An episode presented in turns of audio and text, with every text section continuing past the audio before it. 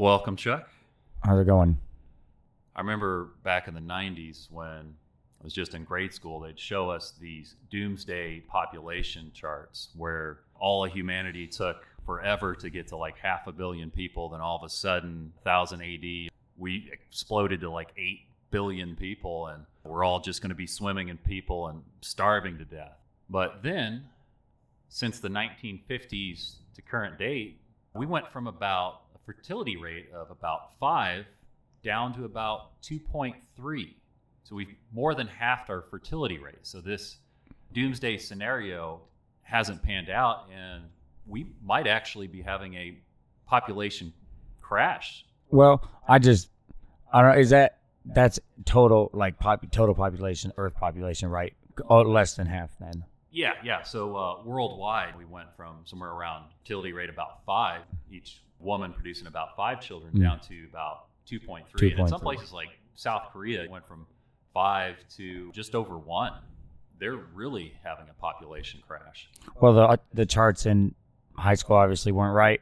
It, it took a little bit a little bit longer for us to get to that eight billion, but we're there, right? What are we like? Right at or right at eight billion, I think. Uh, yeah, yeah. Because I mean, even in the 90s, if I was looking at the charts they were giving me, you know, we should have been well over nine before we got out of the 90s, and just we should probably be 11 or 12. We should be quite Yeah, they would- up there. Would be what would be another third. Yeah, I think obviously some of the information I was fed anyway didn't have anything to show for declining fertility rates, especially you know when it comes to education seemed to be a big hitter for declining fertility rates. So you could add education to a country, you know, as long as you're just educating all the men there, yeah, fertility rates might take a hit, but the second you start educating the women, that's when it would really take off and that fertility rate would just start to plummet. Well, they don't feel like they need. Prior to educating women, a lot of women are housewives. Yeah. That's what they do. And then after education, they're like, oh, I can go and do things. You know, and that makes sense. I, I would understand why then they would choose to maybe have their own career path instead of just following a husband around his entire life or something like that. So that being a large factor yeah, makes sense. That makes sense. I mean, Yeah. status wise, like you're saying, I mean, higher status might be having a whole bunch of kids and being you know, the, the mother of that family, but after education, the You might not options are want a family. Limitless. yeah. Yeah. I mean, who would to say that every single one of them just wanted to be you know, A a, housewife. stay-at-home mother? Funny thing is, like culturally, you know, for the longest time we said, "Hey, this would never happen in Asia. These fertility rates will just be sky high," and you know they've dropped there. And even religions have, you know, haven't been able to resist that either. Now we have the, the non-religious. You know, they were back in the 1960s about 1.5, and they're they're, about the same way. They've been pretty much flat. But if you look at like Christians, they went, you know, anywhere from about five down to like 1.8. And the Muslims have taken quite a hit too. They were over nine, nine kids per woman, and now they're sitting around three. Well, I think with those different demographics, as far as like religious and non-religious, like there's definitely things that affect religious people that non-religious people don't take don't take into consideration. Yeah, like Catholic people and using protection and so on and so Well, forth. Natural family. Right, right, right. Contraceptives or the.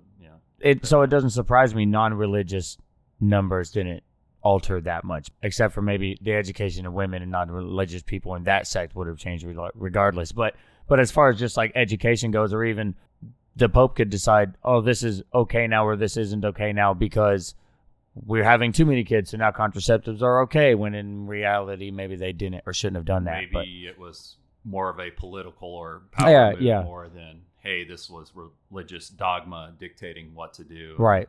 Yeah, I, I or I maybe they got that. maybe they got over some dogma and realized hey that's screwing us in one way or another maybe we shouldn't do that and now you can have them if you want them don't if you don't instead of the old school way Yeah, I would feel a lot of religions would change their views if, say, their numbers started to dwindle or they had some other threat. They would probably be like, "Hey, be fruitful," you know. I think there's probably some competitive nature there as well, and kind of along what you were saying, you uh, know, the religious people versus the non-religious.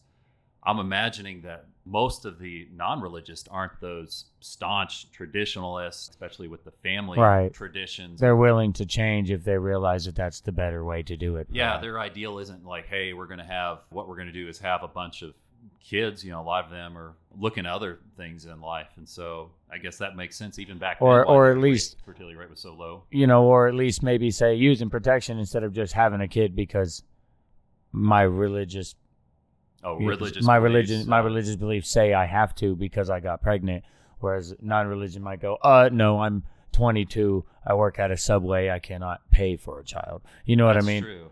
and I I mean to that's a to some degree that's a smart thing to do I guess that also is based on perspective Yeah, and researching this, I kind of thought there'd be a little more of a, a bump where places abortion is illegal, and hmm. I guess uh, Not so you know, much. quality of life, especially education. Like education was just the big hitter. Everywhere you, that you went, as long as education, especially educating women, went up, fertility rates dropped. well again uh, that makes sense when half the population is like suddenly now I don't have to. Now I'm not stuck in this one way of life. I can go choose to do whatever I want because I've been educated. That makes sense. Now you have options. Now you have options. Yeah. Yeah, and I think one of the the big things that they're looking at is even though population might not be declining, that can be a little bit deceiving. So if you look at some of these demographic charts, we have the younger generations on the bottom and the older generations on the top. One thing that they're worried about is that that graph starting to look like a top, where you might be, let's say, in Japan, where you have very few babies and quite a few elderly adults who need a lot of care actually have more adult diapers than baby diapers, and so that's a That's wild. quite a quite a drain on an economy because with an economy, you know, it's just that middle working class. You know, you're not obviously the little kids and little babies aren't working, and then the elderly they have to retire at some point, or their bodies won't allow them to work anymore.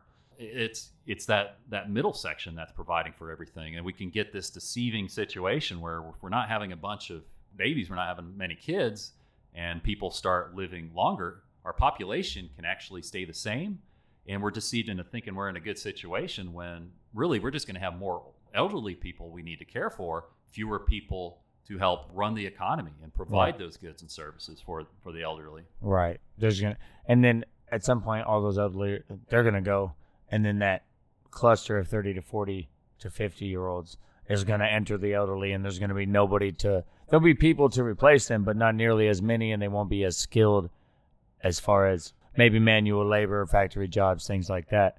Yeah, and that is a big issue. I know China's kind of upside down. They're a little bit like a top right now, and that's going to be their biggest problem for being a world power. They're just unable to get people to have kids. I think they're down. The fertility rate is about 1.3. When did they stop the one child thing? I'm not sure. I think there's been a lot of alterations, and maybe some of it's to save face, to say, "Hey, we didn't really make a mistake because we're the all-knowing government." Right, right. Um, but they, I think they've altered it where, yeah, you can have a lot more kids now, and they want people to have kids. Yeah, One they the- realized that they fucked up, probably. Yeah, and, and they're for economic reasons. Obviously, they have a lot of people who are untrained, uneducated from the countryside, and they have a Mm. bunch of people who have been trained who are living in the cities. They want more of these highly trained people. They want to pump out. They're pumping out more engineers than us, which is good for them.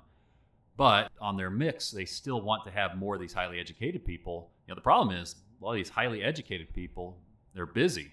They're Yeah. working. They're in the city. It's expensive having kids. Kids are a liability. They don't want to have more kids. And some people out in the country don't have a lot of finances or education. They're the ones that are wanting to have kids there, and that's not what their government wants. once. They well, they and they won't have kids because the same reason people wanted to have kids here in the 1800s because having kids means more hands to help, you know, sow crops or hunt or whatever maybe. Yeah, and there in China, that zero to five age demographic is just extremely small. I think you know, all the other age brackets are much bigger, except for there's like a little blip there for one section, but beyond that one, you have to go all the way up beyond 70 to 75 to find a group that's That's smaller. smaller. And that's going to be a big issue. That's for a big bubble. Forward. Yeah, that's not a lot of young people coming up into the workforce down the line, especially with it keeps trending downwards and fewer and fewer people having kids. They're going to have a problem there. Looking from the the biggest bulk of their populations from the 30 to 60, just a big bulk of people. And I think you probably remember in the 90s and you know, when you could get all kinds of stuff extremely cheap from Mm. China. And that doesn't seem to be the case as much because some of these people are getting older, some are retiring. And that 30 to 60 age demographic gets in all into retirement, they're going to have a They're going to be screwed of elderly people to take care of. Very few people to take care of them. or do their work. Yeah, if, if they want to have a war, they need to have it Yeah. pretty soon before all these Yesterday. people get older. Russia's in the same department. They don't want to have a war 25 years from now. Too many people. They won't older. have the people to fight it. Yeah, and when it comes to recruitment there with the military, uh, it's that youngest age demographic, them young kids, you know, just finishing up their high school uh, education and whatnot. If you don't have them, I mean, because the next three age demographics, you know, are almost the same size combined as Mm. that youngest. So it's That's their best chance to get somebody into the military or a military is 18 years old, fresh out of high school. And think if you get that 18 year old and he becomes a lifer, he's putting in a lot of years in the Yeah. military. What's that? That guy who came in at 35 plus. You know, how many years is he going to stay in? Right. You know, even if he likes it. Yeah, well, how many how many years is he going to be viable as a as a worker, whether it's physical labor, especially if it's physical labor, but but even if like he ends up in command and and is issuing orders, how long before that's not before he can't do that anymore? Before So he's his like, body says yeah, yeah, before he's got too many problems or goes senile or what have you. And even so, when that does happen, there's not there's going to be a lot fewer people to pick from to replace him with. That's true. And if you think about it too, how many people do you know once they've gotten their say college education, their vocational training, Then wanna or go into the military. They have a they have a family, they have a couple kids. I mean, how excited is that guy to join the military? And Right. especially voluntary. And then think of the upheaval if you ever had to, you know, heaven forbid, one of the, these countries has a forced Like a draft. draft. Yeah. Yeah. Looking at that populace, they're over 40. Those people aren't, they don't want to join. If you're forcing them to join, if you have any kind of uh, They don't give a election shit. process, they're, going to speak their mind that they don't like you. Yeah. They won't they won't be happy if you force them to join. They a when they get back, they will remember that you forced them to join and they will do everything in their power to screw over the government for the rest of their life. You took me from my family and made me fight for something I didn't plan on fighting for in the first place and possibly die. Yeah, yeah, it, that would be all bad. I mean, that- even the draft back in the day, I'm sure I'm sure some people got drafted and came out the other end and were like that was good for me. But in today's day and age, when somebody can sneeze on you, you can turn around and be like, that's not fair and complain about it. That's going to be a different draft, oh, yeah. We're different process.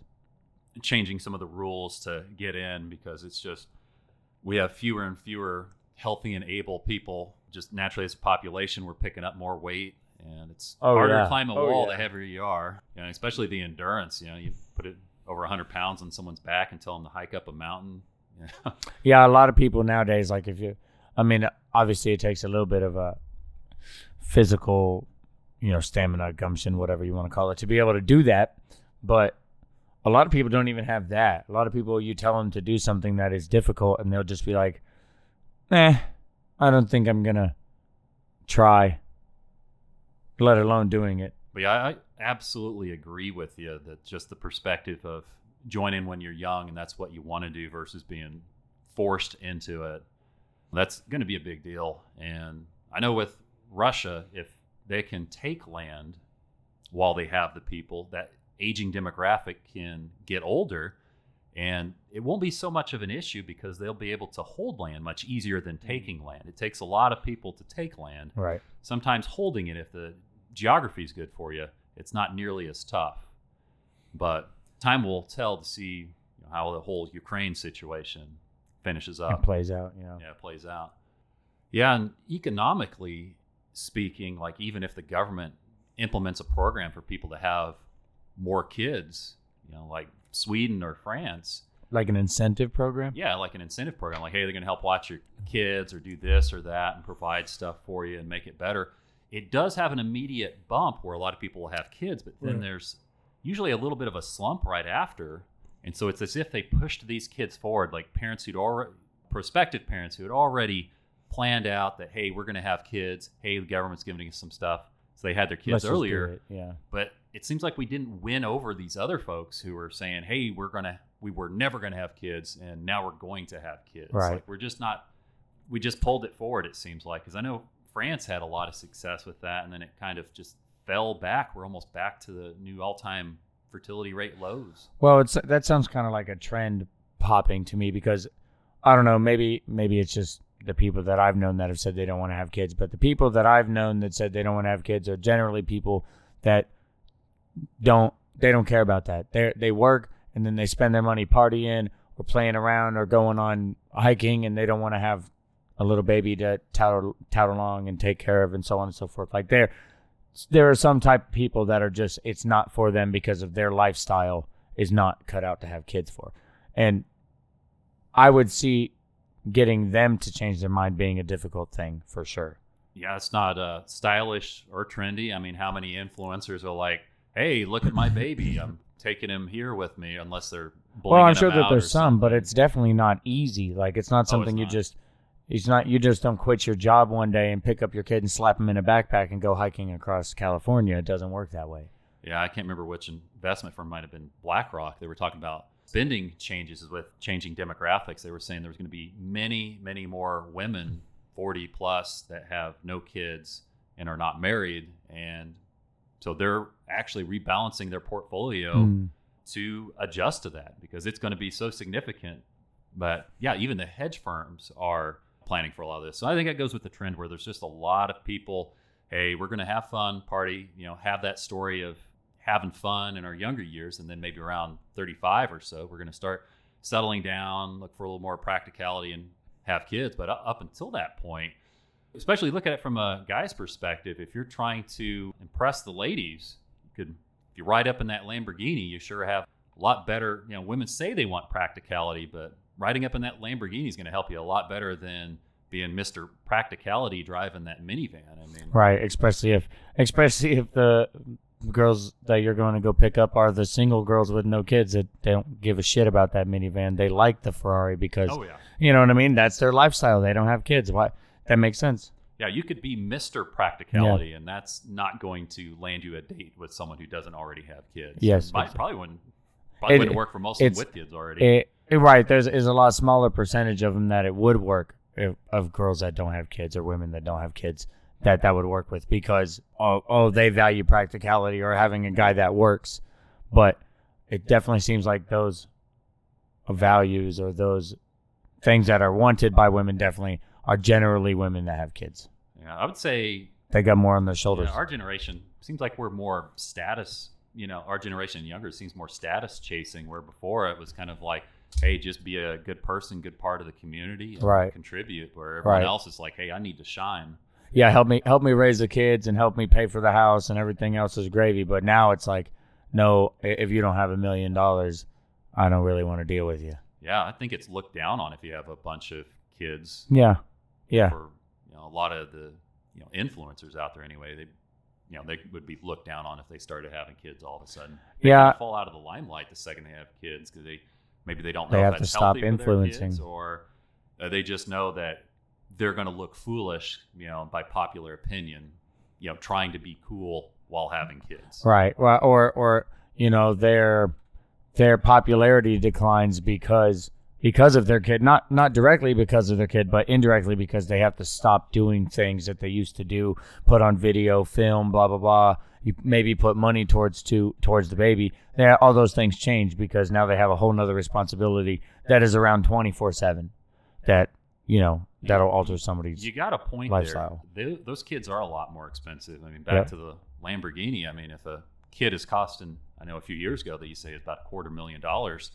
I guarantee it's a lot more now. oh yeah, Man, think of the think of the little sports car you could buy, you know, the quarter mil. yeah. You know, it's like I have a Especially if you're I could have single. This Yep. wicked sports car. but yeah, you know, status wise, I mean, it's just it's kind of a no brainer. And then technology wise, I mean, the com- the modern comforts that we've had today. I mean, who wants to give up some of that stuff? When you your your life is just so much easier when you're a young person with no kids and Yeah. you just have to support yourself. You got to go support other people. I know it economically speaking, one of the big drivers people don't look at in our economy is when someone gets married, has kids, or just has has kids in general, you look at how many hours that they're working at their job, it instantly goes up. And yeah, so unless they're a piece of shit and don't care about their kids. yeah, unless yeah, unless they don't care, they're a terrible person. Yeah. But yeah, well, uh, especially with the married people out there, they instantly start working more hours, which is providing more and more goods and services for the economy. They're making more money for themselves. They're also much bigger consumers. Mm. You know, like we had mentioned in that previous episode, you know, a mother, a first time mother, well, she's going to change her shopping behaviors greatly, you know, Because of the baby. Speaking. And that is, that is just a golden era advertisers try and grab onto that person and say, hey, start shopping at our place because they're going to be spending lots of money. That quarter million dollars is going to be going into the economy Yeah. somewhere Well- or another. and and they're gonna have to have a bigger house. They're gonna have to have things that smaller houses don't have, you know, or more expensive versions of the things that smaller houses do have, you know, of vacuum cleaners and so on and so forth. Like, or or or even things like having multiple cars because now you work a job, your husband works a job, you've got three kids to take to soccer and karate and dance class, and you have to have more than one vehicle to get them around, or when they all turn 18. And now you've got six vehicles in your driveway. Yeah, and if you don't do all those things, society is saying you need to do for your kids and get for your kids. You're, you look down upon. down on. Yeah. You're shamed. Even if you leave your kids out in the backyard, the neighbors might call on you if they're not fully attended at every Yeah. moment. Why is it? Or even if the kid's just being too loud for the neighbors. Some people are jackasses. Yeah, I mean, times have changed. Well, when I was a kid, I was in first grade. Parents just said, "Hey, when you get home from school, go ahead and walk down to Main Street and go get your uh, haircut. We've already paid her." All right. So I mean, that was a normal thing. You could do that. Right. you know, nowadays I'm afraid, you know, the cops would be called on me or something if I tried anything remotely close to that. I know when I was, I don't know how, I guess, I don't know how young I was when I was starting to wander around myself. Probably early teens. I was starting to wander around town by myself during the summer. And definitely 13 and 14, yeah, probably early teens. I was riding around halfway across town, going find my buddy's house out in the boonies or going and playing at the park or something. I didn't have a cell phone. Mom didn't know where I was or what the hell I was up to. And now I couldn't imagine. I don't have kids, but I, I don't even I couldn't imagine the way that my my niece is growing up. Her my mom takes care of my niece and she won't even let her ride around the block like on a bicycle. Just like once or twice, 10, 15 minutes. I was gone for like nine hours at a time. Things have definitely changed. I know a parent whose kid is not allowed to walk anywhere. He's he's about a year away from going to college on his own. So he's going to be walking everywhere on that campus, getting to class. So like he's 17 or 18 Yeah, already. yeah, yeah, yeah. Uh, Um, and he's not allowed to walk a full city block, you know, What's he gonna get sn- a block and a half anyway, you're gonna get snatched. anywhere because she's afraid. I'm thinking you are doing, you're Harm. not protecting him. Yeah, you're Harm. doing him a disservice. You're harming Yeah, this child. you're sheltering him too much. yeah, it's it's too much, and it's it's going to be a painful awakening for him when the real world. When somebody runs his pockets or something, he goes to college and he looks scared, and somebody walks up to him and says, "Give me everything in your pockets, or I'm gonna whip your ass." And he's never encountered anything like that because he's been so sheltered. You know what I mean? Yeah, You never know. Crazier things have happened. well, in a lot of those situations, those people who are looking for a target. That person who doesn't buck back at all, that person who just kind of withers over and Yep. like, oh, okay, you know, they show fear and their body language or whatnot, that just makes them a greater target. Yeah, it'll happen again if Yeah. they stay in the same area. The- I was going to say when you mentioned you and your buddies riding around town, I'm guessing you guys probably all had bicycles and you're just Yeah. like a small little little gang of kids. little group, you three or four of us. Yeah, Yeah, that kind of miss uh miss those days where kids could just big group of them went out together and who just went about anywhere and everywhere. Now, even back then, parents would say, "Hey, you need to get out of the house. You need to go Yeah. somewhere. Oh, Don't yeah. come back till it starts just before dark." Yep. Yeah, it would be. I think I got my first cell phone when I was like 15 or 16. But prior to that, it was yeah, get back before the street lights come on, get back, or nine o'clock or whatever it was. You know, depending on what time of the year it was, I guess. But yeah, not uh, not nowadays. I don't. You don't. I mean, I see kids playing around, but not nearly as many as there was when I was growing up. Even. Well, they're not allowed to go anywhere. Yeah. It- it's everything is very structured. Or they don't want to. They're playing on their tablets in their bed. How, how many different events do you see kids in grade school where they just created their own little event. They're gonna go play a pickup game or do this or that, or they're building, you know, something. Where a whole bunch of them go to other people's houses, you know, not where they're doing something online at home, you know, in the protection of their own house, but going out and doing stuff with other people. They're all hanging out in somebody's Yeah, backyard, building ever- a fort or something like that. yeah, I don't think you see that nearly No. as much. You know, whether they're you know working on a go kart or building this. Or Well, maybe- strange. they just don't do that anymore unless it's something structured through the school system. I would say you're probably right, but I also don't have any evidence. I don't have kids, so I don't. Yeah, I, I, am wouldn't know what I don't know. Wouldn't know what their schedules might be. Yeah, that, that's true. I am speaking anecdotally. You Yeah. for the most part on that one. I mean, I guess I you're I don't see groups, not nearly as many groups of three or four or five or six kids just running the streets in the middle of the summer like I used to. It definitely has declined a little bit. It still happens, but I know, like, I mean, but I get what you're saying. Like, there used to be when I was growing up, at least in certain parts of the city, there would be like whole blocks where every single kid knew every other single kid, and every single house had a kid in it to know every other kid, and they would all end up playing basketball together, playing video games together, hanging out, going and we used to climb down into the spillways for when if it ever flooded, we just climb down in there and ride our bikes around in there. How many times would kids just show up at one of their parents' houses? You know, they would just their friends' in and houses. be like, "Hey," you know, it, it just seems like back then everybody, all the parents knew all of their Yep. kids' friends as friends, and you know, Oh, and that's how it was too. I had a friend who got kicked out of his house, and it wasn't. He was over at my house all the time. He got kicked out of his house when he was like 17 or 18 for something stupid. And two seconds later, he was living in my house with me because he was Oh, there all the time, anyways. There, there may be. It probably happens with small groups, but definitely not like how it used. to. I think one of the big changes that's affected the fertility rate is just the fact that kids are a liability. Where back in the day, let's say you go way, way back to when most of the jobs were agricultural, people working out on the farm, Mhm. those were extra farm hands. Right. And you didn't pay them. They just, you know, that was part of the deal is they got fed, they got to And they sleep, were got there. a roof, oh, you know, roof over their head. But they, they put in work and they Yep. put in quite a bit of it.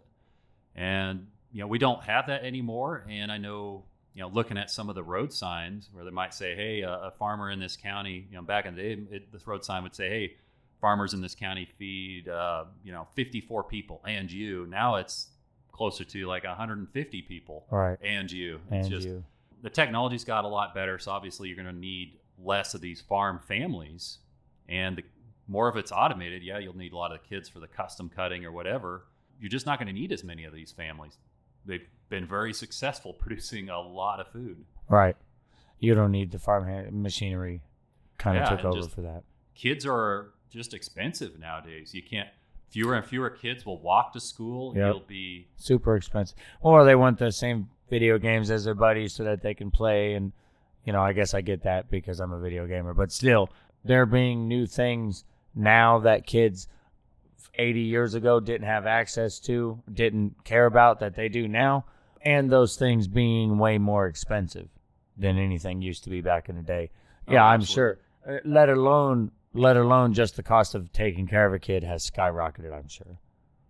Yeah, yeah, definitely. I mean, if you like if you let that kid walk to school, which actually improves their uh, educational attainment And their health. and their health, but you'll be looked down on, and why are you taking that kind of risk with your child, and this and that, and when the kids fail to launch later in the life, they're like, I have no idea why this happened. or even if it's a school, you know, where like mine, if you had a car, you got to drive it if you were an upperclassman, and if you didn't, then you didn't. But that kind of there was always a, li- a slight stigma on people who rode the bus, even if you were driving a shitty, shitty, shitty car. That was a car and it was yours, and that was better than you riding the bus. There was like a slight stigma, like maybe he's poor, or whatever it may be. Maybe, maybe he parents won't get him a car, whatever it may be, to riding the And bus. how many of those kids had to work or work on their car to keep it running, or a lot of them worked on a car because they Um, could get it on the cheap. I was gonna say uh, those two things combined were probably people whose parents had farms, or people whose parents had workshops and welders and things like that that they had access to. Like I grew up in Oklahoma, and there people there would bring their trailers to the school and have the students in agriculture class weld their trailers back together for them, things like that. So a lot of the kids, depending on what type of kid they were, were they, were they, were their parents farmers or not? Basically, did their parents work that type of blue collar job? And if they did, then they probably did everything on their own car, had their own car, drove it, fixed it, everything. Uh, Other than that, then the parents probably either worked for the prison or the military base. Sounds like you're describing my, uh, you know, one of my grandpas a little bit. When he was a kid, no one just gave him a car, so Mm. he found two cars that were not runnable, and he just Put them together. yeah, he hacked off the two different ends and put them together, and yeah, it wasn't a masterpiece by any means, But it worked. it ran. Yep. it ran. Yep. and, and along with what you're saying with some of this stuff, when I do look at a lot of the jobs that kids have nowadays, a lot of times they're just working in a store, and it's just someone just lackadaisically just taking up time and space. And I feel bad for some of the kids. I went to buy shoes for my uh, daughter's volleyball the other day, and unfortunately, like the guy asked me, "Hey, what what size of shoe do you need?" And I told him like, "Hey, she wears this size, and could you get us one of these?" And so he kind of grabbed the shoe, walked about three feet over to the cash register, looked back around, and said, uh, "What, what what size again?" Like, It was like less than five seconds. Not paying any attention to his job. Yeah, well, it's just I feel bad for the kid because he's had no. It seems like there's just not enough challenge to even Mm. keep him semi Inter- coherent. or interested at all. Yeah, like it, Yeah. it might not even. It seems like if we don't have enough challenge for these kids, like that could be cruel in a way.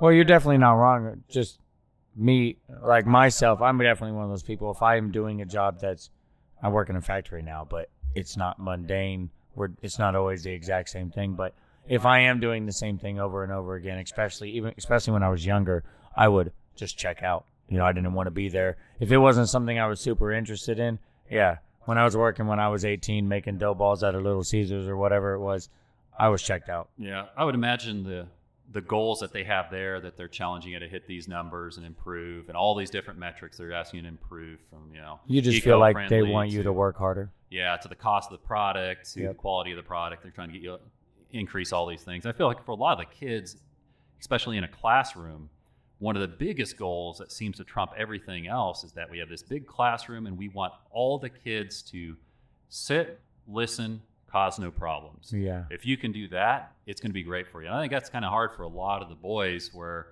they can be loud and rowdy in an ag shop putting stuff together That's way better. better for them Yeah. Oh, from it, I don't know about you, but just from adult working experience, I've I've worked in a place where you have to you know kind of be inside and have your inside voice and all the time and blah. And then I've worked where I was hanging off the side of grain elevators and getting off and and grilling steaks and drinking beer after, and then rinse and repeat the next day. And it's way more fun to be in a group of dudes who can scream and yell and drink beer all day and so on. have and so fun forth. and kind of Yeah. yell and just Yeah. be yourself to some Yeah. extent. or on construction crews. They won't tell you, but people on con- everybody on a construction crew, the vast majority of them, unless you just got a real strict, well, I guess maybe not vast majority, but if you don't have a real strict boss, you're probably you're probably drinking beers after twelve. Yeah, I know it's kind of If not strange before. Big corporate world, even in factories, how people have to watch what they say all Hmm. the time. I find it very interesting, though, that the unions, how they've affected the laws and the, the rules for negotiations. And yelling and swearing is an effective form of communication. With that being said, that corporation can't, they don't have a whole lot they can do in some situations to go back against that worker who yelled and sweared at them in a union negotiation. Right. I feel bad for a lot of kids out there. I actually had taught a, a one kid who was struggling in all of his classes, and I got him to start passing in my class. And as it turned out, the, one day the kid just looks at me, says, "You need to yell at me." I'm like, Yeah. "What are you talking about? He wants about?" the direction. It's like you need to yell at me. I'm like, uh, we have classrooms all around us and below us. I'm I can't just do that. yell at you. And he's like, but that's how I, that, that's how I respond, you know. And I think, Yep. and I feel bad for the kid. I think I did him a disservice for not yelling at him because I think it really was speaking his language outside of a coaching role. When you're stuck in that classroom, how can you? You really can't yell at some of these kids, even if you know, especially if the boys respond better to it, even if they ask you to. I could have probably gotten a lot of trouble if I started yelling at, at this kid. Right.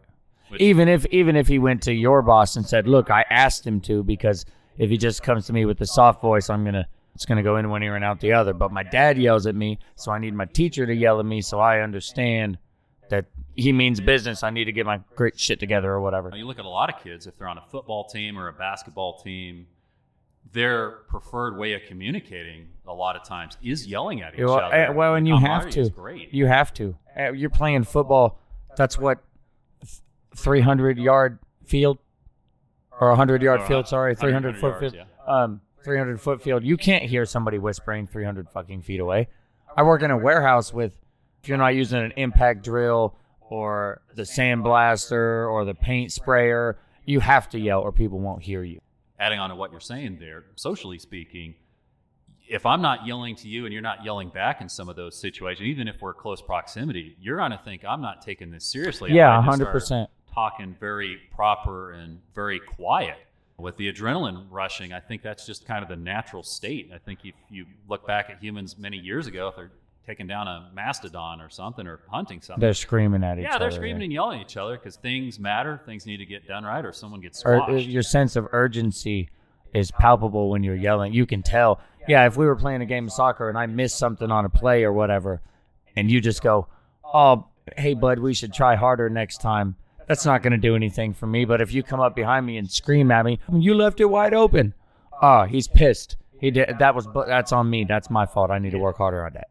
You're right because we've, as a society, we've moved from recognizing yelling as, "Hey, this is of something of high importance," and mm. yeah, it can be something of aggression Yeah. or intimidation, you know, try, trying to be menacing towards someone, but that's the only thing it's recognized in many parts of society today. Yelling in any respect is just someone trying to intimidate and scare someone else because they're a mean person, and everything has to boil down some kind of Disney story where everyone, someone has to be this Villain. completely evil villain, and there's this all virtuous, pure good person, and everyone wants to say, "Hey, I'm the the good one." So I just I think that's unfortunate. I think we're losing something culturally with the language. I think you're right, and I'm kind of I'm I'm not kind of I'm squarely in the yelling. I'm a yeller. Like I, I- I'm not a quiet person. I've kind of got a booming voice. If I'm out camping or something, you're gonna hear me from the other side of the lake if I get to yelling at somebody. And I guess that's not a bad thing for the job that I do. I you have to be able to hear me, or potentially even hear me say, "Get out of the way of that forklift that doesn't see you." So Or something, yeah, tragic happens. yeah, yeah. You know, I think a lot of people almost feel like a resistance to getting loud when needed to because they're so trained to never do that. You know, actually, one of my coworkers told me today, we were discussing this a little bit today, and he said that he didn't grow up in a house with a yelling parents. So when his boss yells at him, it doesn't make him buckle down. It kind of upsets him. Feels like not not so much like he's in trouble. He starts to break down a little bit. Yeah, yeah, less yeah. Effective less effective to- as opposed to more effective because he's buckling. He's less effective. I, I wouldn't know how it feels because when somebody yells at me, I'm like, "Oh, yes, sir. My dad was a major in the army, so when I get yelled at, that's how I react. Is like, oh, I, I gotta let me just scoot around here and do what I'm supposed to do. And he he flat out told me that's not. It doesn't work on me. You know, like that's not it. That's not gonna work with me. And then there, there's even another kid where yelling at him isn't gonna do any good at all because he doesn't take constructive criticism or criticism at all very well. And the the best way to get him to understand that he's not doing his job is, and then he'll realize, oh, uh, I'm not doing that. I should be doing that, and somebody else is coming over here and doing it for me, and then he'll figure his own stuff out. But anyways, I agree that does affect how people react to that information and you know especially when it comes to motivation if there's a CEO or a coach or whoever's just trying to inspire people and get people's energy and adrenaline rolling so they can every single person in that group can be aligned towards that one singular goal I just don't know of a situation where hey they just start whispering or talking real low you and that's know, the, that's the most effective way to do it. no emphasis on anything, no voice inflection, and none of that. It just we're slowly losing some of that stuff unless it's some staged event where it's still culturally appropriate to do that. But I mean, if you're just a supervisor in a small group, like you're, you're kind of not allowed to do any of that Uh. anymore. Well, ask me if you want if would you enjoy having a monotone leader?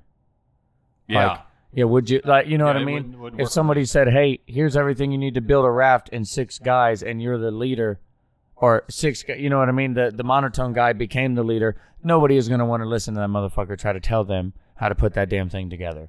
It's it's I, I don't know. You need a little bit of you got to have you got you have to use inflection and to some degree that requires yelling Yeah. and a little bit of aggression. You wouldn't feel that he's truly passionate or no, serious not about at all. He's there because he has to be there.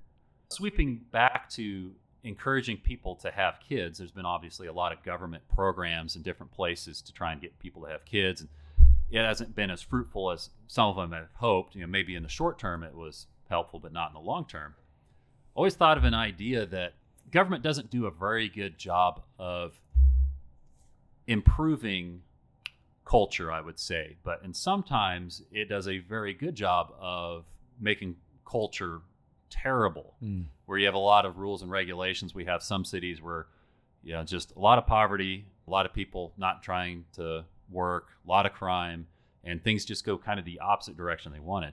And my kind of thought on some of this is, you know, what if a government came up with a policy to encourage people to have kids, but also for them to be productive members of society? Because if someone has a bunch of kids, but they're just a drain on the system, that's not helping us The out. the adults or the children or both. yeah, hypothetically. No, I'm asking. What do you uh, do? You mean do you mean if the adults or if the children are a drain on the system?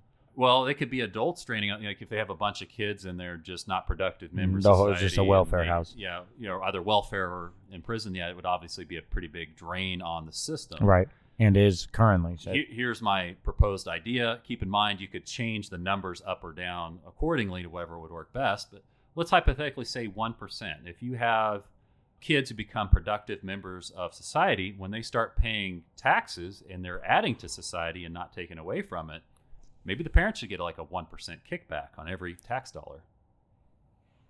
I could Just an see. idea.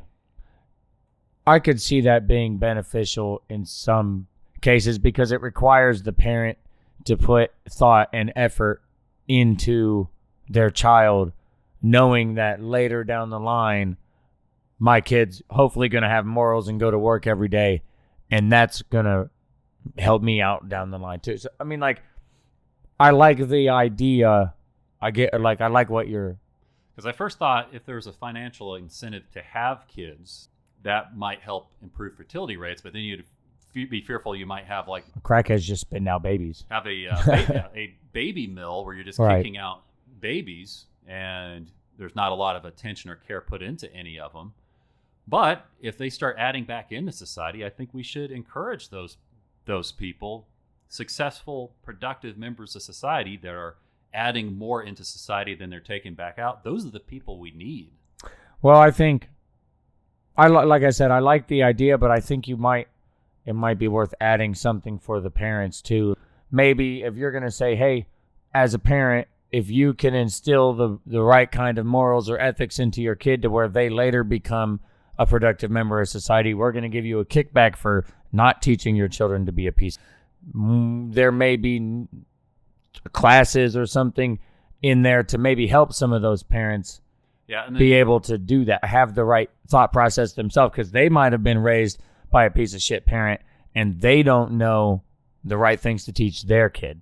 so they would need to know how to do it. How to do That- it, that would- yes. in, education, especially with the online. Well, and it might make them it might make them feel like they're actually a little bit more part of like, hey, I'm going to classes to learn how to make me and my kids' life better, and eventually that's going to lead to making money. allow people in the most dire of situations a chance to pull themselves Out out, of of, that. yeah. And I think there's a lot of unsung heroes and some of those really good parents who are in those situations who do churn out a bunch of productive Hmm. members of society. Yeah, but they are few and far between compared to the number of people that are caught in a vicious cycle where their dad was a drug dealer and now they're a drug dealer and their son's going to be a drug dealer or what Yeah. or what and have there's you. currently no incentive or disincentive for those people. And along with this too, Not other than jail and even Yeah. then. along with this too, if you know they're paying in taxes and they're not getting into trouble, I think part of you'd have to put something in there as well. Say if you had a couple, you know, other kids who are a drain on society, then you may not get your benefit or kickback in that situation.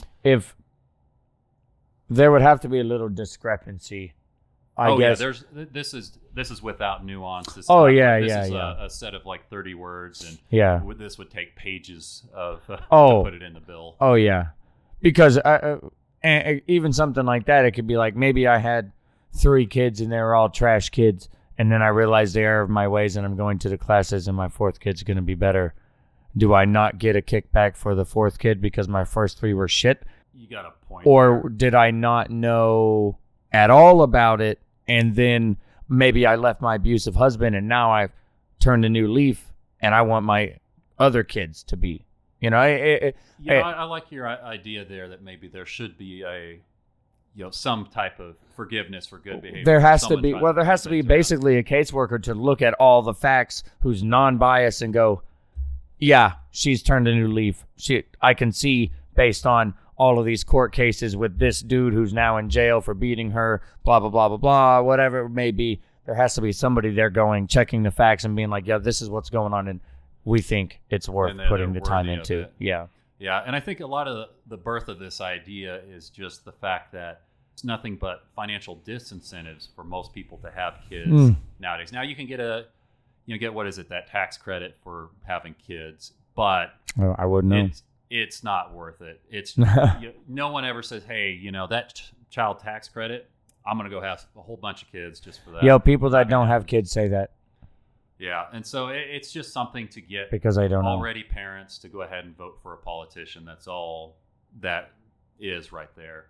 And I just think uh, you know if we ever get into dire straits where the U.S. is going to be just fine here for quite a while. We have plenty of immigration from South America. We're going to be doing just fine for the number of people there for just a while, and we'll actually increase in population. It's just some of these other countries where we, they don't have that attractive economy to pull people mm. in, and they're going to have this large elderly top of their mm. demographic they're going to need to take care of. Eh, they're going to be in some tough situations. Well, their that that age bubble is gonna pop. All those people are gonna die. There's not gonna be anybody to replace them, and the ones that are there are gonna leave that country. Like you said, they're gonna go somewhere else because there's nothing left for them there.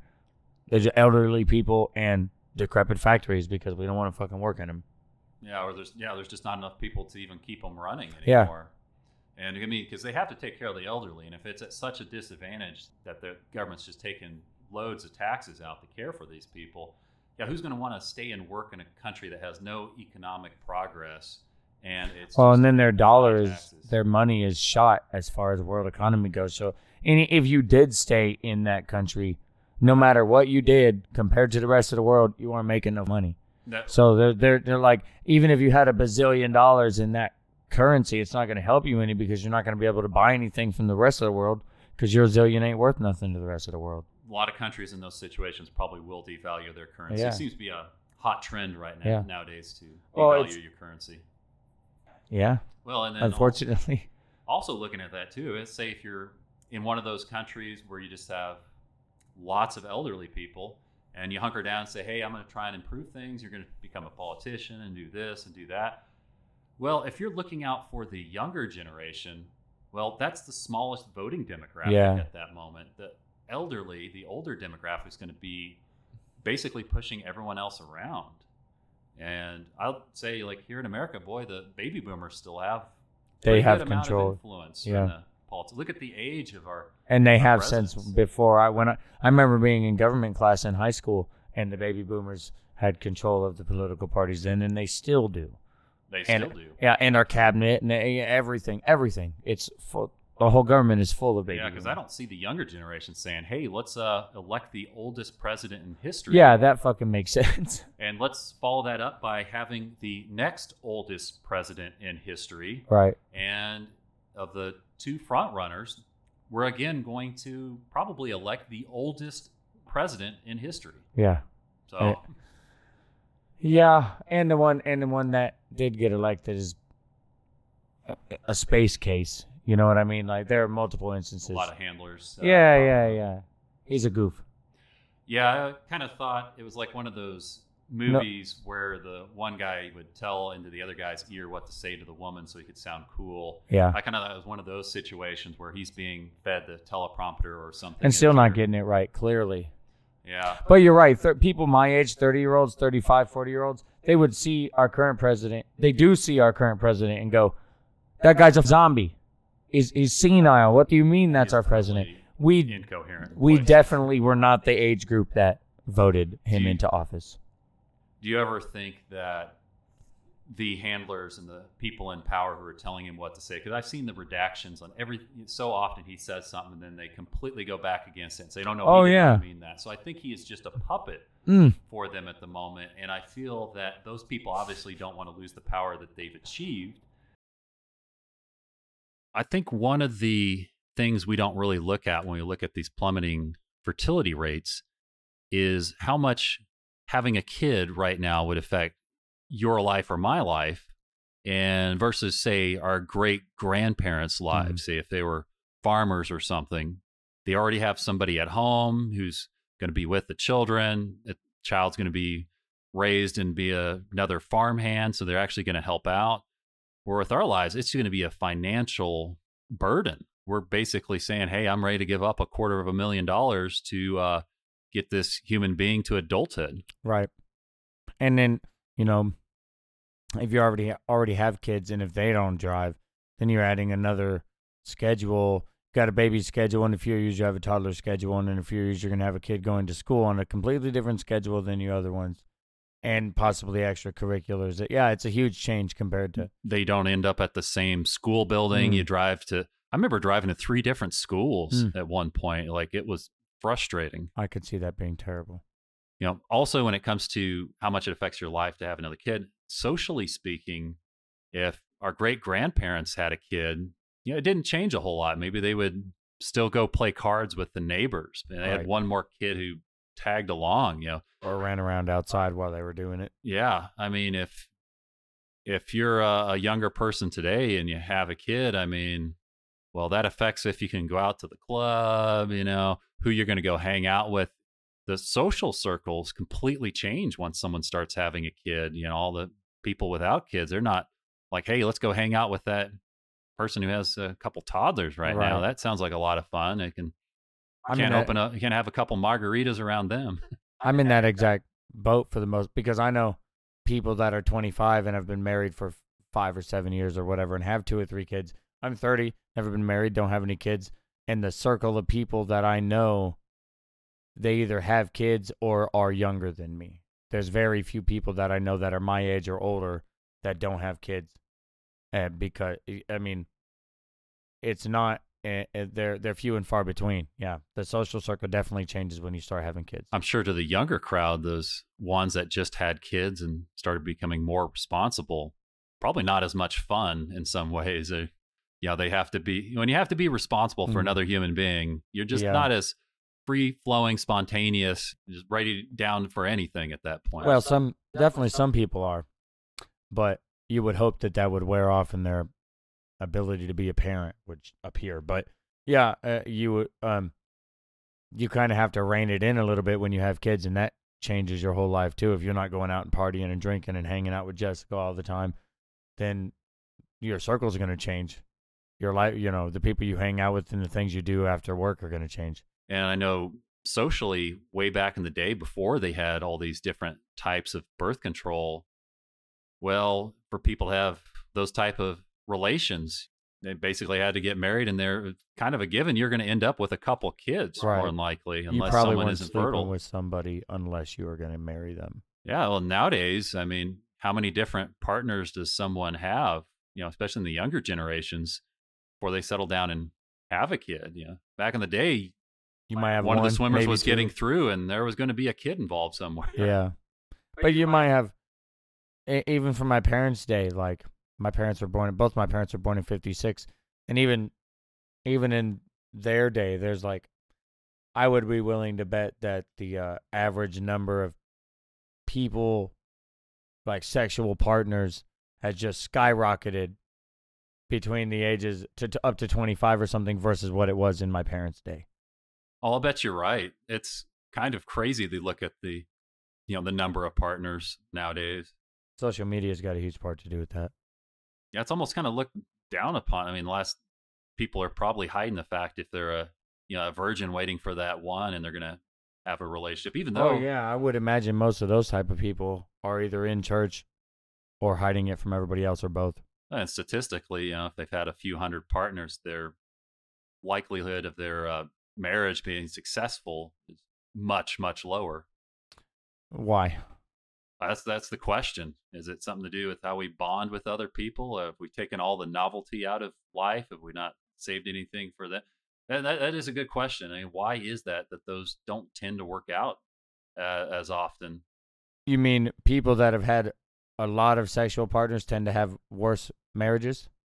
Well, they usually the marriage breaks up, uh, uh, Mm. much more likely to get divorced, Maybe that's because they've been with somebody who maybe abusive. maybe the well, no, I was gonna say maybe the person that they're with, they've decided they do or don't they don't like some of those traits, and they have been with in the past the person who has traits that they do like more, and so then they get in their head, I found somebody like that before, blah blah blah blah blah. Who's to say I couldn't again? no one wants to give up that that fish that got away. Right, right. Well, a- that and it's and nobody r- truly wants to settle for something that they don't want when there's something out there that they do want.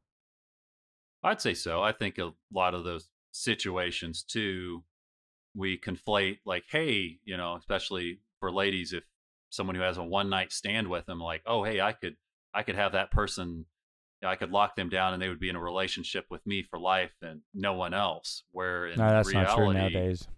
I think in reality, you know, especially with a lot of guys, they will, you know, they will have relations with a woman that they would never settle down and marry Yeah, yeah, would never, you know, and that's just what they do. But I think that gives a false impression, especially let's say if it's that 0.1 top percent of guys, and you know they they're probably having relations with all, all sorts of women, but obviously they're not going to have a relationship with the hundred plus women they've had, or a long term relationship with the hundred plus women they've had relations with. Right. Yeah, usually when we have events where couples are locked in with each other, say like a blizzard or a power outage or something like that, these couples would have a baby bump about nine months, you know, nine months down the road. But it's very concerning now with COVID. We had just the opposite. We had all these couples locked down, they can't go anywhere, and they didn't have more kids, they had they had less. Do you think that had to do with because it was a sickness and not just like a power outage? Yeah. You don't, you don't, you know, you don't want to sleep around with people, or maybe not even around with people. A, you can't leave your house, so you're not finding new people to sleep with if you're single Well, or otherwise. And B, if your partner has been around people that may have been sick, then they might be sick, and you don't necessarily want to sleep with them because then you might get sick. Yeah, but even like on a blizzard where all forms of transportation have been pretty much on lockdown, we would still see that bump from just the couples who are already couples. But maybe there was a fear factor with COVID that Yeah. these people, if they're already sleeping in the same bed, if one of them has COVID, they've probably already given it to the other. Right.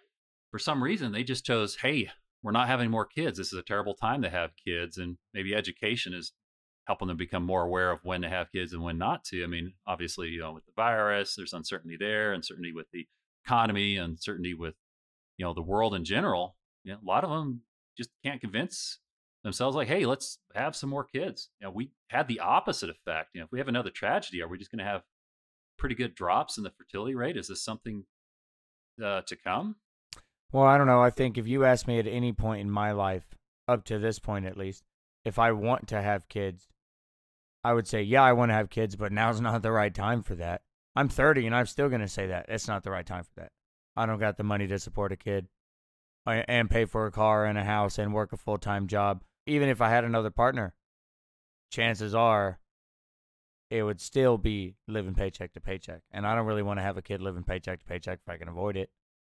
That's true. And everybody's trying to have a kid live that life of, you know, the Joneses, you know, the neighbors. Right. They're like, what everything do they have for their kid? And grew up in a family where we had five kids. And I think they, you know, I think the expectation was we're going to, you know, we're going to pay for our own college. And I remember a lot of, I went to a town where most of the people were Mennonite. And they thought it was so strange. Like, why would you ever have five kids? Why would you have more than two kids? Because the whole question was, how are you going to pay for their everything college. for all of the kids. and that's when I would explain to them that's the neat part.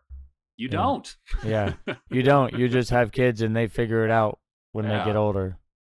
But if these expectations, you know, I guarantee that, you know, their great great grandparents, you know, most of them didn't go to college. Mm, yeah, And so they didn't have that expectation. So, I mean, we're getting this drift of just higher and higher expectations where if we can't provide this really high bar for our kids, we're not going to have any kids. Well, and it used to be easier too to go to college, get an education, education, and use that education to pay for your life, the rest of your life. Now it's not quite as easy, especially because education is ten times more expensive or what have you. You know, you can't spend twenty thousand dollars on an education and get an actual education anymore. You are correct. You the can't. prices have inflated Yes. to very high levels.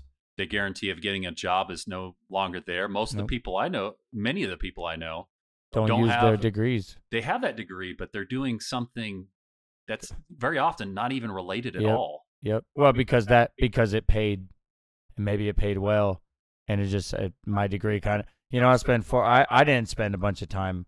I took college courses in high school and a couple couple semesters after high school, and it just wasn't for me. It's not the learning environment for me. But it just it just never seemed like the right path. Why would I want to pay somebody a ton of money to teach me stuff, most of which I don't need to know for the thing I want to learn, prerequisites and so Yeah, on have and and then I got to pay all that back and also live. I, Yeah, I Nah, have like 200 sound cre- good to me. I have about 200 credit hours that I don't even use Yep. towards about anything. Yeah. That's very true. And I mean, obviously, there's been a lot of, you know, when the government says, hey, we're going to go ahead and pay for a lot of things, we're not going to make sure that these things are having great outcomes. We don't punish them if they're not doing a good job. Well, yeah, it's going to inflate. And unfortunately, I'm disappointed with the younger generation. As opposed to saying, hey, make this more valuable, they're saying, hey, just pay for it and don't, and I don't want to worry about it. And Right. that's, you know, that's just going to inflate things even further. Oh, we yeah. have worse colleges, worse degrees, and you, Worst teachers. We have a problem with the number of jobs that we have that demand someone with a college degree and the number of people with a college degree looking for those jobs. We have more people with, Yep. Huge disparity between those two numbers. yeah, Yeah. we have more people with degrees looking for much fewer jobs with degrees, Mhm. and that's causing a problem. And then we also have a problem on the other end of it where we have a lot of people with degrees that would never think of going for a job that doesn't require a degree, but we have more of those jobs with requiring no degree than we have people with no them. degree to go after those Yeah. jobs. So that's the other problem on the other end of it. Yeah, it, it, it seems that anywhere that we've educated, you know, men and women, we've had these huge drops in fertility rates where it's pretty concerning. We don't have many groups that we can point to, whether it be even the religious traditionalist of all the different religions, they all pretty much have seen a hit. With one exception, is with the Jewish population, with Israel. We've actually seen it, it did drop for a little while. It went from about 3.4 down, but now we're back up to 3.1 again. So they're kind of the one outlier where they're highly educated and, and, still producing children. they're still producing, they're still growing, they're still producing children. And I don't know how we can extrapolate out of that and say, hey, this is a, a solution should things get dire. We can copy this model from them and apply it to us. But they're about the only ones that have become highly educated and still growing. I would. I mean, far be it for me to actually know the answer, but to some degree, I'd like attribute that to their sense of family, community. You know what I mean? Like they, at least as far as I would know, they kind of operate under like that whole family. We're all a family, and we're all gonna do good. Family's more important. Family's more important, and on top of that, they are not stupid. I think some of the highest numbers of people with i- Oh, high incredibly high IQs. IQs are Jewish, uh, like Hasidic Jews and so on and so forth. Sure are a lot of Nobel prizes. Yes. Um, Yeah. With, uh, I guess. Well, that's what I was kind of getting at. Is they're smart, and they're frugal, and they they know when and how to use their money, and they have a a really close knit sense of community and family tradition. They they go to the same churches or mosques or other or whatever. Um, and I, I that has got to do something to do with it. I think. I'm not saying other other parts of the world, India, and you know, on, don't on- have strong don't family. don't have that. Yeah, and I think as a nation, I think there's still some fighting pride there, hmm in that they're kind of the little country surrounded by a lot of other countries that are more on the hostile side of things. Well, so I- maybe that gives them some sense of purpose as a, a country too. That maybe, hey, we need to thrive, as opposed to other countries like I'd say with our youth here in America, sit down, listen, and you know don't cause any trouble is Right. probably the biggest goal I see a lot of kids today, or were goals that are handed down to them. You know, I think we're kind of pulling up the ladder behind us because I mean, when we were kids, you know, we were kind of expected to be productive members of society and attack goals and this and that. And I think for the younger generation, they're, I don't know if we're kind of handing those challenges down to them, saying, "Hey, you guys need to be, you know, part of this picture, part of the solution, just like everyone before you." Well, we're telling them that they need to be part of the picture and the solution, just like everybody before you. But they were yelled at and screamed at their entire lives and told to, you know, to to be quiet and stay out of the way and so on and so forth. And they don't might not know. How, some of them might not know how to like deal with that. Wi- They don't know how to. Well, kind of like we said earlier, sheltered. There's a lot of people out there that even if they weren't sheltered or just kind of like maybe emotionally sheltered or sheltered to the world where they still don't quite understand how the world works Yeah, and like like you're saying, some of them kind of getting beaten down. So if, if Yeah. anyone has any kind of energy, passion for anything, that's not a good thing when you're trying to keep 35 students quiet. Right. That kid needs to be quiet. Right, and because now to himself. even though he loves math all these other little idiots aren't learning right because he's not being quiet yeah, well that's discouraging him from being a mathematician you know what i mean or being an engineer because now you're telling him to stop being vocal about the thing he really cares about He wants to create or invent something like, well, that's great, little Timmy, but I need you to be quiet because Yep. you're going to get everyone else off track here. Yep. And, and we most of can't those afford kids don't care about that math but timmy cares and you're screwing him Yeah, and I think a lot of the kids too see through a lot of the lies of the Mm. educational exchange, as I guess they used to call it, or maybe still do. That hey, you you work hard, you learn all the stuff we tell you to learn, you will get a job, you'll have a great life. right And I think a lot of them know that it's a lot of busy work now. They're trying to keep kids out of the workforce from lowering wages for the adults. Mhm. We don't want to compete with jobs for them. A lot of this is busy work. A lot of it's propaganda. There's just a lot, you know, they, I think they understand a lot of it. They could probably learn what they need to learn to go out and get a job pretty quickly. But we're a lot of the stuff, yeah, might be enriching to their life. But I think they understand a lot of it too is trying to keep them quiet and out of the way until we do flip that switch and say, hey, you need to get out in the working field and you need to be productive right now. Right. Well, and even then, if if if we that's the problem though, is we keep them quiet and out of the way, and and then one day go, oh, oh by the way, you need to get a job and be a productive member of society. They're gonna go, I don't know how to function in society. You know what I mean? They don't know. They, don't haven't know. dealt with those levels of anxiety or Well, self direction. I, even looking at my niece, like I've watched my my mom try to have my niece clean up something in another room with a broom, and I just sat there and watched my niece, 13, 14 years old, old, old can't operate a hand broom. You know what I mean? And if you sit there and watch her, she'll get so anxious because she thinks she's being judged about how she's using that broom that even if you're like, "Hey, it's okay. This is how you do it." It that doesn't stick. Like it, it it's it's I could see a, a child today being more worried of trying to figure something out. Being the internet age, you could Yes. become famous for doing something silly or dumb. yep. And yeah, everyone's ready to call you out with sound effects and everything. Well, and on top of that, she doesn't have any elbow grease or gumption or hasn't had to put in any work in her entire life at all for anything. So everything is a challenging task. Yeah, I've seen some interesting solutions by some old farmers mm-hmm. where to fix something, they didn't always have the option of going to town and getting something a few hundred times a year. That just Right. wasn't an option. So a lot of stuff they would just have to fix right then and there with what they had. Make it happen. and there wasn't anything to refer to. And some of the things welded together are just devices that were made. Like some of them are pretty clever, you know, like, oh, that's pretty cool. But I think nowadays, kids like, hey, there isn't an instruction sheet in front of me. A lot of them won't even Don't go even and try. well, they won't even go and Google something. Yeah. You know, and that's you look at any programmer out there, a large part of their job is looking. I mean, they're either look they're googling it or looking on Stack Overflow, and now it's uh, asking Chat GPT. But a lot of kids nowadays are kind of used to like a teacher having an instruction sheet in front of them and telling them, you know, how to do it as well. And if that's not happening, they just they don't even know how to search for the information or try, you know, or just try and figure it out on their own. That used to be part of life is just looking at something long enough and flipping it around, looking it over. You know, like, Until you do figure it out. Eventually, yeah, you're right. And my, I feel like my niece in in that age group, 13, 14, just doesn't have those skills.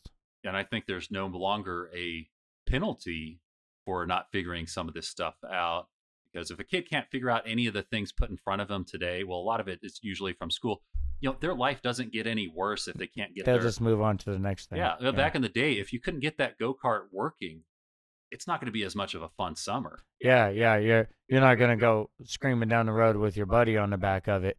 You know what I mean, or taking it out to the dirt hole to go fishing and shit. And that's what you relied on. Yeah, Yeah, I see what you're saying. Yeah, Nowadays, if the kid's Xbox isn't working, he's not expected to fix it. I understand the complexity of some of those things they're not going to be able to Right. even with help of Google.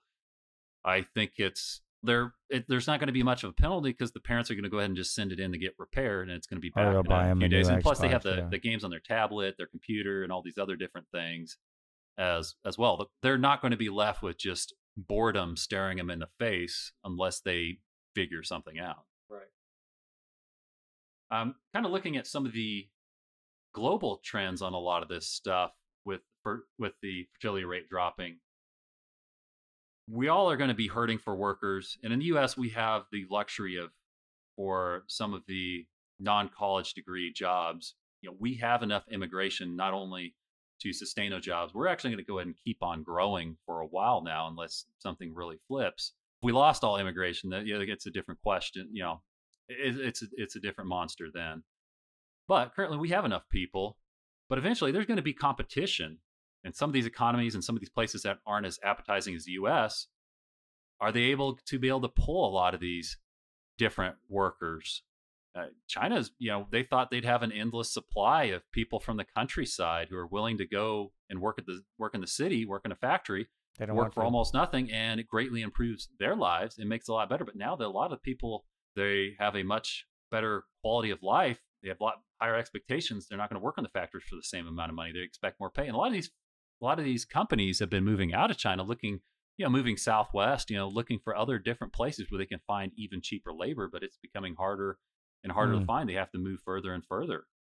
And I think that's going to be an interesting issue for a lot of these countries. I think the big winners, I mean, you know, Middle East is still producing have a positive population in a lot of places, but boy, Africa is going to be a powerhouse. oh, powerhouse. boomer! It's when gonna, it- yeah, I mean, because if you look at when an economy really just is just hitting on all cylinders, is just full speed ahead, when they have a bunch of young working age people, and that's what they have, and they're Yep. producing more and more of them. They're as opposed to being like a top, they're like a pyramid. They got plenty of people on the bottom, you know, willing and looking to work. They have the and, energy. and move their way up that pyramid. Yeah, people don't realize the energy and economy. A large part of it is those younger people willing and wanting to find these jobs. So they're going to be doing great, and they're not going to be, you know, having to take care of a bunch of elderly people for quite a while. I mean, they have some, but I mean, there's just not that many. Yeah, it'll be it'll be like demographic right now. sixty or seventy years before they really start. By then, yeah, they'll be really hunkered down. There'll be another issue, but yeah, Well, and if they don't get their if they don't get their another 40, 50 years, they're looking pretty good though. yeah, oh yeah, So they're going to be the ones with the workforce. It'll be interesting to see how a lot of those countries just evolve over time. And plus, they have a lot of precious metals and other different things there. yeah. it'll I was gonna say if they start doing like people. precious metals and r- r- refineries and stuff there, they'll they'll start being way bigger of a powerhouse. Like it'll it'll become a lot more. What's the word? Like urbanized. Yeah. Well, and I got to give credit to uh, India as well, which their fertility rate isn't as high, but it's not dropping as hard. And I think they recently overtook China as the most populous. Looking at things from a very zoomed out view, poverty has been reduced greatly and is probably going to continue, which is going to allow a lot of these You mean- populations to get Like globally. globally. Yeah. Okay. So there's going to be a lot more countries where people are going to live to these older ages.